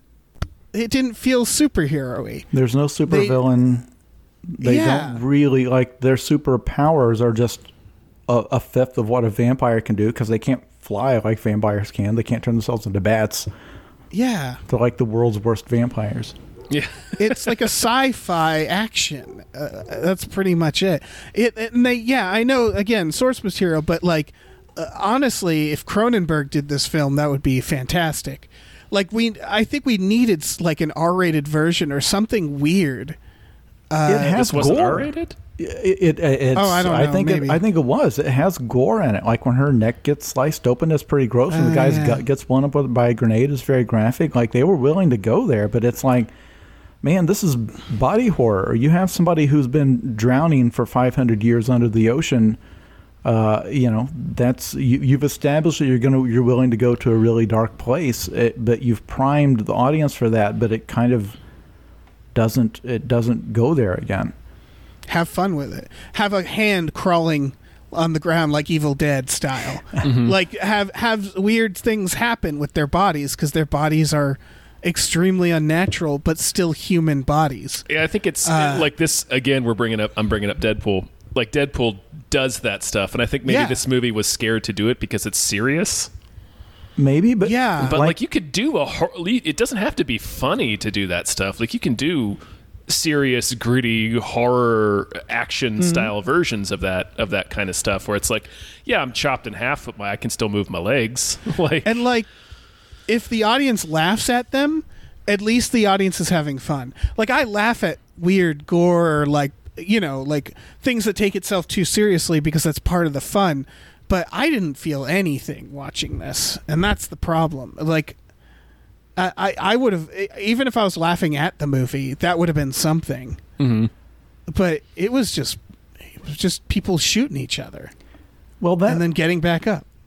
that brings up an overarching point that I wanted to bring up because I feel like I frequently see movies where guns are a creative crutch. Because Yes, here, the yeah. staging of these action scenes, people shooting each other with guns in a hallway is just uh, so boring. And again, because they established in the very first scene that the guns might as well be squirt guns in terms of what in terms of how they affect the plot and the characters. They have no impact on the characters. These characters are in no danger. So, but they just keep having scene after scene after scene of here's a bunch of guys with guns and Charlize Theron looking cool, using some bladed weapon to effortlessly cut them down. It's like, yeah, we, we know she can do that. We saw it. We saw that in the opening scene of the movie. So then now, how do you raise the stakes of that? And I this is something that has bugged me about. Uh, I feel like Chris Nolan's Chris Nolan's movies, Chris Nolan's movies, fall into this. Where like with Inception, the trailers had him, you know, like bending the mo- the the city skyline in on itself, and it's like, oh hell, the the finale of this movie they're just going to be ripping apart reality in ways that is just you can't even keep up with. And it's like no, they just imagine gunfights, just Right. one one car chase and gun battle after another. Only this gunfight is in the it's in the snow. It's like man, my dreams are weirder than that, and I have some pretty boring dreams. But it, you you you tease me in the trailer the stuff that they actually actually did do in the Doctor Strange movie, where you're bending reality and you're Yes. there's portals everywhere, and you're curling the world in on itself, and you're creating yeah, the that time that, loop. uh, that Act Two uh, chase scene in Doctor Strange is amazing. Yeah. Yeah. And Inception teases that, but it's like the limit of his imagination just goes to very handsome people. At least one of them has Chris Nolan's haircut, uh, shooting at It's each like a other stipulation with him. And Somebody looking- has to have my haircut. and looking really cool while shooting each other with guns. And then I see the trailer for Tenet. It's like we can isolate individual objects and make them travel backward through time. To show you this, imagine if you could suck the bullets into your gun. it's like that's the least interesting thing I can think to do with time manipulation powers. But that is such a language of cinema where if there's conflict, it has to be these people with guns versus these people with guns. That even in a movie like this, where guns should not have appeared in this story after that first scene when it was established that they're useless. It should have they should have come up with some weapon that actually works against the, the immortals or something and and raised the stakes on that because it's like, hey, you know, I know you're used to watching movies with guns, but in 10 minutes in, we've just shown guns don't work in this universe. So great. Now we're off to the races. Show us what, you know, show us what, what can really, what's really possible here. And it's like, no, it's just guns right up till the very final scene. Yeah. It reminds me of like in Blade where they're like they're vampires. They can't be killed with bullets. So we're going to use light bullets. And it's like like UAV bullets and it's like no, I still got to have guns. Yeah, it's Uh, real dumb. yeah. It really is like this movie like uh, more than others like the guns are so boring. Like the part yeah where it's like oh she didn't give her bull- he didn't give her bullets in her gun and like she doesn't have other ammo on her. And it's just like ah, everything is guns. Gun this gun that. Everybody has guns. And like uh, it's And it's after, real boring. After all, how would the 6,000 year old warrior know how to fight without a gun? right. Like But even in Star Wars, I- like they actually include a line of dialogue where the Jedi don't like guns to, Right, to establish right. why they're not using ranged weapons. And it's like it's a cultural thing because obviously the excuse is to use the much more visually cool and interesting lightsabers. And, you know, it's, it's just so much. Everyone remembers a lightsaber. Nobody remembers a laser pistol because those are everywhere. But a lightsaber is like a unique thing. And so they just have a line of dialogue where he's like, ah, you know, lightsabers like from a more cultured time. Like they considered, you know, blasters to be like uncivilized or, or whatever. It's like, that's all you need.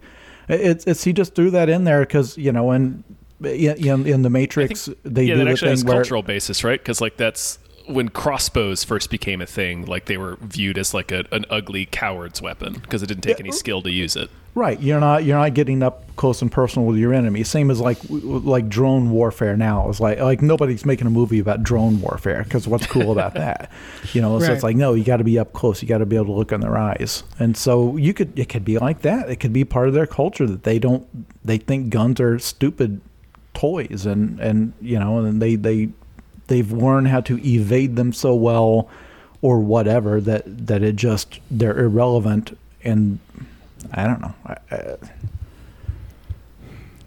It's a real shame. Yeah, I feel, man. Yeah, it's it's. We- anytime I watch, like John Wick is really cool. Um, Well, because they do something different with it. yeah, and it's Uh, it- this movie, they introduced that battle axe, and then it barely shows right. up. Then she in barely uses movie. again. Like I like what I was gonna say is it's like when I compare. I, well, John Wick's a bad example because I think that's those are very well made movies that manage to make guns exciting Yeah. again. He But, like, also he murders a giant with a book. with a book, yeah. And Yeah, he's like on so- horses and shit. Yeah, okay. Yeah. Yeah. so okay, never mind. Well, I'm gonna I'm gonna compare this movie to like the Indonesian action movies, like The Raid or like The Night Comes Mm-hmm. for Us, where there's almost no guns at all in those movies. right. Um, it's just dudes wailing on each other.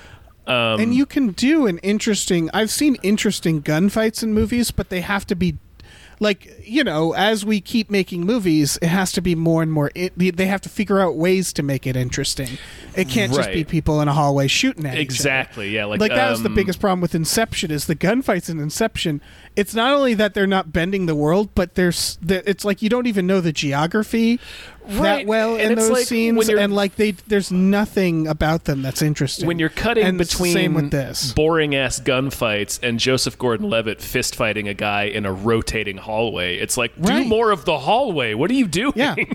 yeah, or it's like a dream you really have where you pull out your gun and it like melts in your hand, Right. Or you find out it's made of, of cotton candy or something because it's a, it's dream world, right, like, and then you run into like your grandpa, but he turns into your boss. yeah. Yeah, and it's- you're you're in your gym class for some reason the whole time. Um, but but either way, but like where something like, like hey, they've done something where our, our guns are cotton candy. Like like, it wouldn't have to be literal cotton candy. I'm saying that something where it, it's we're in a dreamscape where guns don't do anything. So now, like the rotating hallway thing, where you're having to fight somebody in zero gravity or, or whatever, there's just so many places you can you can go with it. And other Yeah. movies do it. You could we could name examples all day where they've you know they've like it. In, in kung fu movies, if they've got guns, there'll be some point where they, they run out of bullets and they got to toss them aside. And now we're gonna Yeah. now we're gonna fight, and it's and that's fine. The audience is not like, well, wouldn't you just go try to find more bullets for your gun? Wouldn't that be better? It's like, no, we want to see him fight. It's fine. It, it's but anything anything but just shooting at each other and i don't i don't this is not an anti-gun thing obviously i like lots of movies with guns in them but it's about trying to be imaginative with your action scenes because in a movie like this your action scenes are your drama. That's how you're Yeah. that's how you're forwarding plot and characters through the action. So if the action is just guys shooting and, and, and you're just fighting a bunch of bad guys with generic they're the SWAT team bad guys. You see in the million action movies they've got their faces covered or whatever. I said uh, I don't I don't know. And then the final boss is at one point I, I forgot you mentioned the axe Dudley Dursley like picks up her axe and he's like holding it like waiting for them to come up there and you're supposed it's almost framed like oh my gosh he's got her axe it's like what's he gonna do with that even if he had five years to practice with it, he wouldn't be able to do anything against her. She's No. been using that since 4,000 years before Christ. He's never swung an ax and if you've ever swung an axe, it's not easy. Mm-hmm. It's not intuitive, no. yeah. It'll hurt your arm, like it, it- your muscles. Like you don't use those muscles often. He certainly doesn't.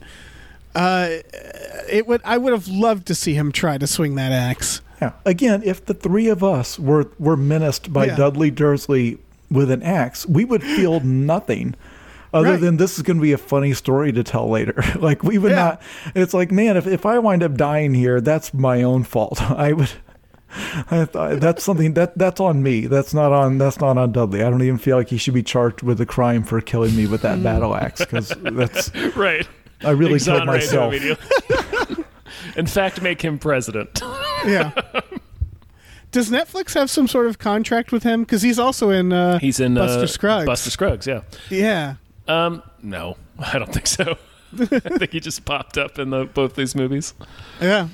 Cast I as the villain here. I guess, because they figured we would remember him as the villain from. But it's he was not the big bad in Harry Potter. He was just a No. petulant child. He was Yeah, and he barely he barely looks like he did in Harry Potter too. So it's like, It took me I uh, about an hour and a half into the movie. I was like, "It's Dudley." like it took me a while to figure out where I knew him from. l- looking forward. So this this Okay. movie ends on a post credit scene or mm-hmm. mid credit scene, wherever they insert it, to tease that the lady who was thrown into the ocean has gotten out yes, and also seems fine. she right. She seems totally fine for having drowned over and over and over again. She's probably going to be utterly several insane. hundred years. Has gone Yeah, utterly probably- mad. She's going to be using the lingo of the times. She's she seems like she's been around forever. Um, so clearly teasing another movie. I thought when I saw the trailers for this, so much of it looks like TV. I assumed this was a series. I this was a Netflix Netflix production from very early on. I think they funded this. This is not one of those things where like the Cloverfield movies where they just picked up something that had been made and they just distributed it. This was they were in on this from the start.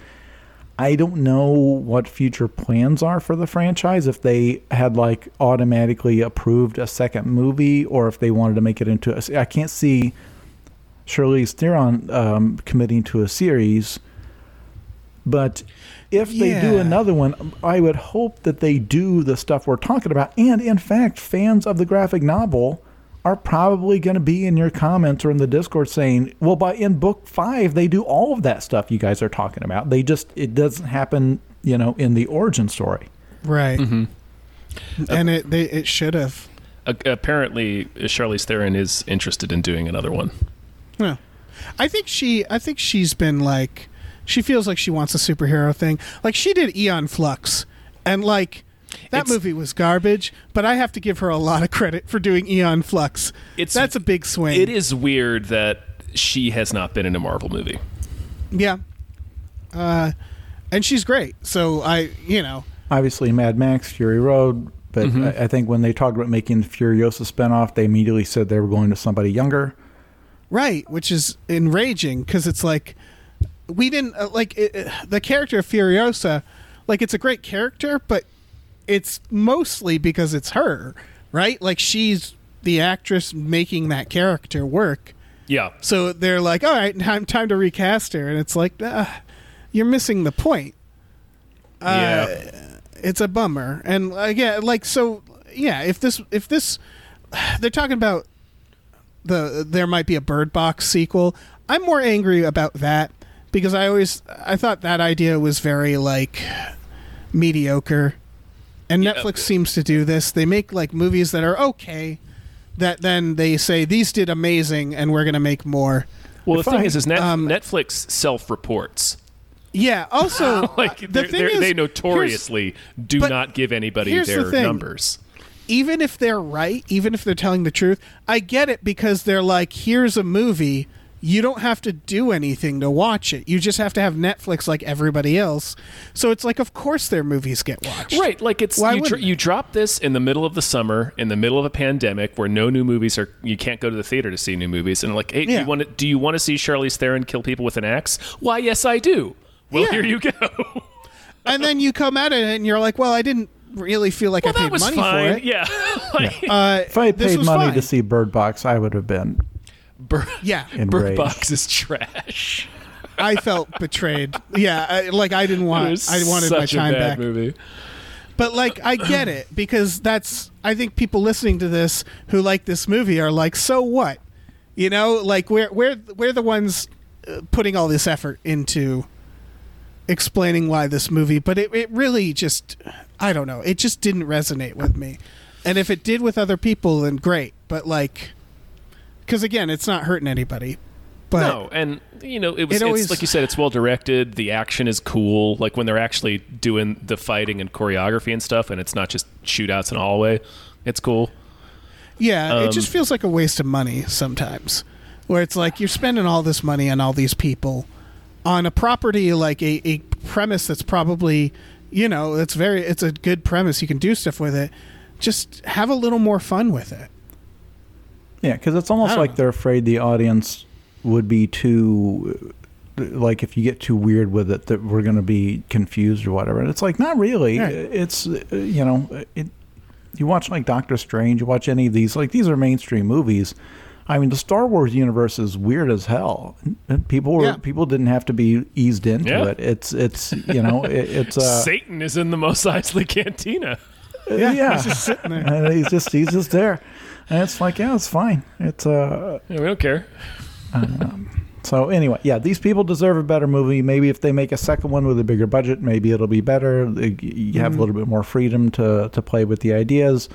Uh, you know, I know Netflix just this was in the news this past week. Netflix just I don't necessarily know if it's the biggest budget they've spent because I think some of their movies went over budget, but it's the biggest budget they've ever approved um, for that Ryan Gosling Chris Evans movie. Oh yeah. what's it? What's it about? What's it?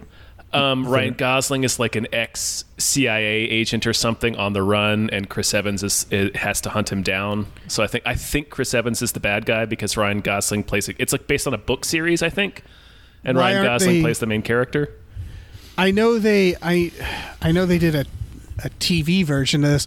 Why isn't that just The Fugitive with Ryan Gosling and Chris Evans?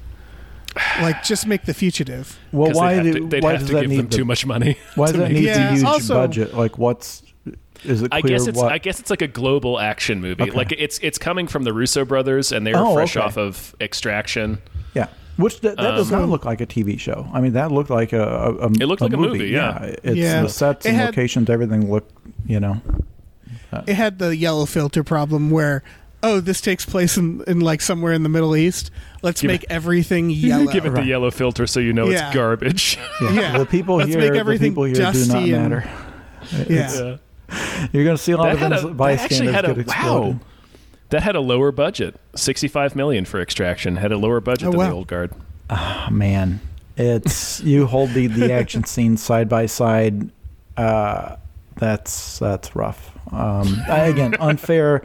The Russo brothers do this better than anybody. The director of this movie has directed TV prior to this. It looks like there, there was one one movie, but otherwise it's a TV director, been in the game for a long time. Hope she and everyone else involved in this get more work and Yeah, yeah, stuff that she's you know, she's been attached to a, a like I, I got to look that up. I know she's been attached to a really big project. So That's good.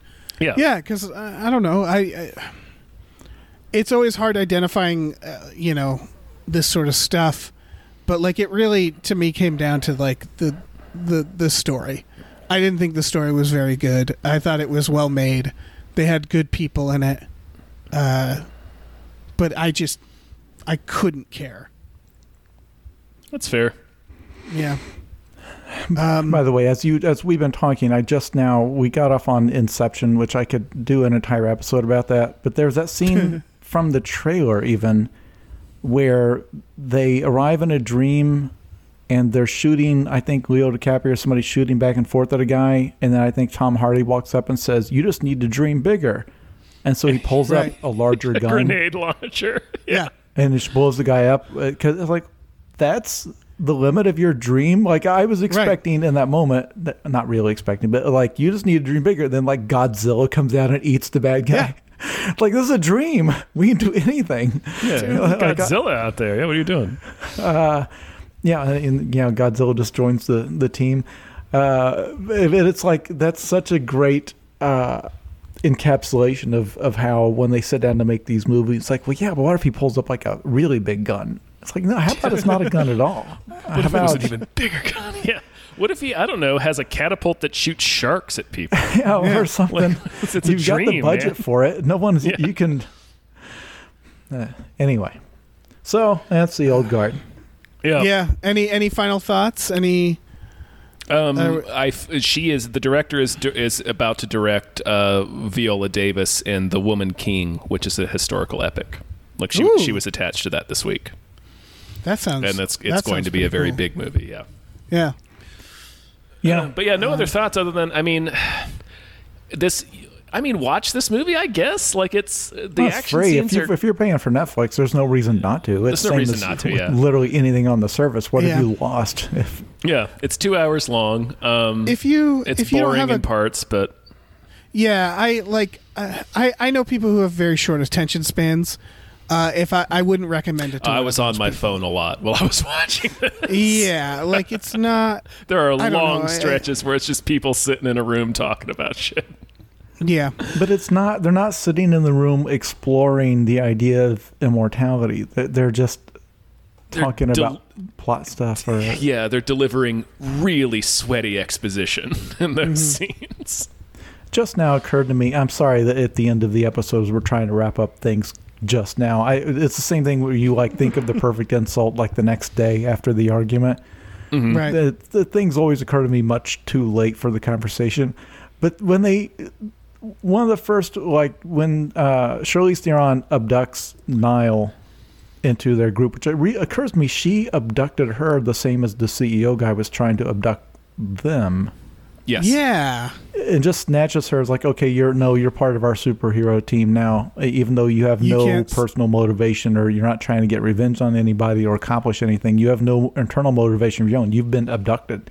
You've been abducted into the movie. I'm sorry, right. Like- and you can't see your family anymore. Uh, but because at least in Men in Black, like he made a choice and he he he was trying to pursue. He's trying to solve a, a case, and then you know, anyways, that they she takes her on this uh, Radley cargo jet, and then Nile says, "Well, is this?" Safe is this plane safe? And then Charlize Theron, in what should be a really cool moment, a trailer moment, says, "Like, what difference does it make? Because you know we, Right. we can't die." It just now occurs to me, a plane crashing and then you're being burned alive by jet fuel because you're trapped in the fuselage for the next however long it takes for the 20,000 gallons of jet fuel to burn off to just be burned alive for like a week that would actually be one of the things you would be very afraid of Yeah. i mm-hmm. would think like if you were on an airliner you would be more afraid of that thing crashing than the other people on there because if this crashes into the ocean you're just Right. dead I'm trapped in the bottom at the bottom of the ocean in the fuselage of a plane, and I maybe can't get out because I don't have superhuman strength. Apparently, I just have experience, and I don't have any experience with ex- escaping from. So I'm drowning, and every time I try to do something, I only have a few minutes until I drown again. Like that would It- actually it- be worse. Best case scenario is you're are, you're at the surface and you have to swim back to land. Yeah, the two thousand Right. miles back to right. back to New York. Right again, you don't have super strength, so you'd probably drown a few times. Well, you're going to keep drowning way. You because you're just going have to get to drown your way until you found the currents to, to get to wash up on shore. Yeah, so we- your we- corpse. Yeah, we see they need to eat because she buys a bunch of protein bars. So like, Yeah. But you can have that scene and it wouldn't cost you a dime where they lose a character over the ocean and they turn up like a month later. It's like, yeah, I had to drift just drowning over and over again until a cargo ship thought I was a corpse and they I got tangled in their propeller. right. But anyway, I'm here now. I got caught in a crab net. got hauled into a crab vessel, and boy, were they surprised. I had to kill all those people because now they were all witnesses. Like it could just be a story you tell. Yeah. You don't have to show it. it just that would be a Yeah. fun conversation. Just throw it in. I there, 'cause, killed them yeah. all with crabs. It was amazing. Or you see these people having a dinner and they're like drinking wine, and it's like, okay, so can they get drunk like normal people? Do they That's have super healing drunken In, powers? s- in some Wolverine comics, they actually address that like he can't get drunk. Okay, so and, but we see him drink in the movies. But here it's like, man, if you knew that like you couldn't overdose from heroin, and heroin apparently not. If there's kids listening, don't don't listen to what I'm about to say. But heroin feels really good. Apparently, apparently that's really Right. great. So If they were all just addicted to heroin, Yeah. who if they're all cares? just Why would you even call it an addiction? Oh right, there's that there's that scene in the in the first Captain America movie after Bucky supposedly dies and he's sitting there drinking and he's like, I've been doing this for hours and I just I can't get drunk. Okay. Yeah. well, in this in this movie, yeah, they apparently can. It, it's so like they're drinking wine instead of just uh, maybe they just like the taste. But hell, why not start experimenting and say, oh, okay, hmm. let's see what will get me high. Let's let's see how much crack I have to smoke before I can feel something. Because why not? Again, you're you're Yeah. so bored. I want a scene where they're just doing heroin. He's like, I've been doing this for hours. I, I just keep does happen? ODing Hey. and coming right back. Hey, you know what would make those gunshots hurt less? Whole, whole bunch of Lots of heroin. Heroin. or or a bunch of morphine. Like like hey before we go into battle we're going to load our guns but there's something else i've got to do also. Listen, And, I've been chasing the dragon for six thousand years. yeah Nile, i don't know if you've ever done this before but here's what you do. You combine heroin because it's a numbing agent. It's actually the best painkiller on earth but it's going to make you sleepy. So to stay awake you've got to snort coke but because of the way like your blood vessels handle it you have to snort a lot of coke Right. And like you're gonna die, but then when you come back to, you're gonna feel great. Yeah, it's Yeah, you're gonna be you're yeah, gonna your be heart the will stop. It's fine. ever It- it's it's not major damage. You you only be up for like five minutes, but yeah, then you'll you'll feel Yeah. like a, a new person. Yeah. I wake up like this every morning. yeah. That's how I start the day. I inject myself with five times the amount that killed John Belushi. And here's the thing: Oh, it's man. on Netflix. Who's going to complain?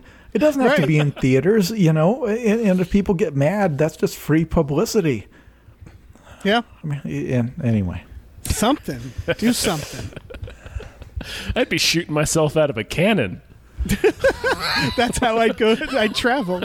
Just have cannons at all the places I want to go to. yeah, Let me because collide with the side of the building like a fucking projectile. I wanted That- to see someone casually walk out of the skyscraper by just jumping out, like not not to kill uh, anybody. Just like, oh, I got to get down there, and you just fall, splatter on the ground, get back up. or that we have to do whatever we did in 1835 Prussia. The punchline to that for what the hint of like what could have happened in 1835 that caused you to have to do this? Where you're like all of you are nude and you've set yourself on fire and you just go charging into the room Just hugging people. and they're just it just they're they're just all terrified like the gunner is like what and it's like yeah you know that time we had to convince them we were witches let's do that Yeah. it works just as well now Let's let's do what we did in 1835 Prussia. Okay, so we're gonna need 16 horses. you're going to be catapulted into the building from six blocks away i'm i'm going to sever your head and i'm going to carry it and i'm going to throw it in there and you're going to yell back to us their position Yeah, can they like sneak into places by just like throwing their severed head body in somewhere parts in and there, then yeah. growing the body? not? would not be that difficult of a heal as long as you've got the rest of their body. You just got to hold the head onto it, and it would reattach. It wouldn't be. Yeah. It wouldn't be like having to grow a whole new body. At least I, don't, I wouldn't think so. Have fun with it. Throw an arm in there, like like it's. Yeah. Uh, you know, I don't know. Yeah, throw an arm with a gun in it and just have the gun shoot everybody. I don't know. Could have an entire other episode of just writing the craziest version of this movie. Uh, we- but you could even even saying like no, but we've got to keep it under seventy million dollars. I am confident. I'm sorry. I've seen some horror movies that were shot for five million dollars. I'm I'm confident you can pull some of this stuff off on a budget. Yeah, absolutely. Oh man, um, I think we should wrap it up. Yes. so Uh, enough, fair how enough. long have I made this episode? uh, an hour and 40 minutes. Yeah. All right. Not your personal record, but No. you know, we'll get there. But but longer is it longer than the movie? How long is this movie? two It's hours two and hours. five no, minutes. so we kept it under the length of the movie, and that's really all, all that I asked for. Because you Yeah. can go on YouTube right now and find literal five hour long videos complaining about The Last Jedi. yes. Mm-hmm. Uh, we're just breaking down frame by frame uh, everything everything that the feminists did to that movie. So this is we Right. we, we were pretty brisk by that standard. We're yeah, we're, we're real Yeah. progressive. Yeah. Jason, thank you so much for being on. Yeah. Oh, is this where I plug Um, my my book? This It is, is, where yes. you plug Now you your plug book. your books. Yeah. Uh, the book that's coming out is called Zoe Punches the Future in the Dick. It is a science fiction novel, and the great thing about somebody who criticizes pop culture for a living, then writing pop culture, is you can read it and then find where I made the same mistakes I just criticized, and then you can go on Twitter and tell me about it. Yep. Uh, so yes, that's coming. That is a the second book in in a series. First one is called Futuristic Violence and Fancy Suits. It's usually you can find it at garage sales for like a nickel, or it's usually on Kindle for some reduced price. But you don't have to have read that one to have read this to read the second one. It's like a Sherlock Holmes situation where it's just Oh, it's the interesting. same. It's the same people, but they've got a new set of circumstances, and you can pretty much just just jump in anytime you want. Yeah. But you should. You should start It- from yeah, the start. it's- Because- I It's- appreciate it if you buy all of the books, including the John Dies at the End series. There, there's three of those. But uh, I, I again, if money is tight, if you if a friend has copies, just borrow them. It's fine. It's uh, I think futuristic violence did what Ready Player One was trying to do in some respects, but Ready Player One was way shittier about it. yeah, Spielberg, get on this. Yeah, get on this shit. Um, um, ju- just in terms of what tech billionaires in in the near future would be obsessed with and what their houses would look like and shit. Oh yeah. like, um, yeah, tell us, tell tell them about our our things, Dave. Sure. We have a Patreon, patreon.com slash gamefully unemployed. Uh, there's exclusive podcasts there, like Tom and Jeff Watch Batman and Fox Mulder is a Maniac.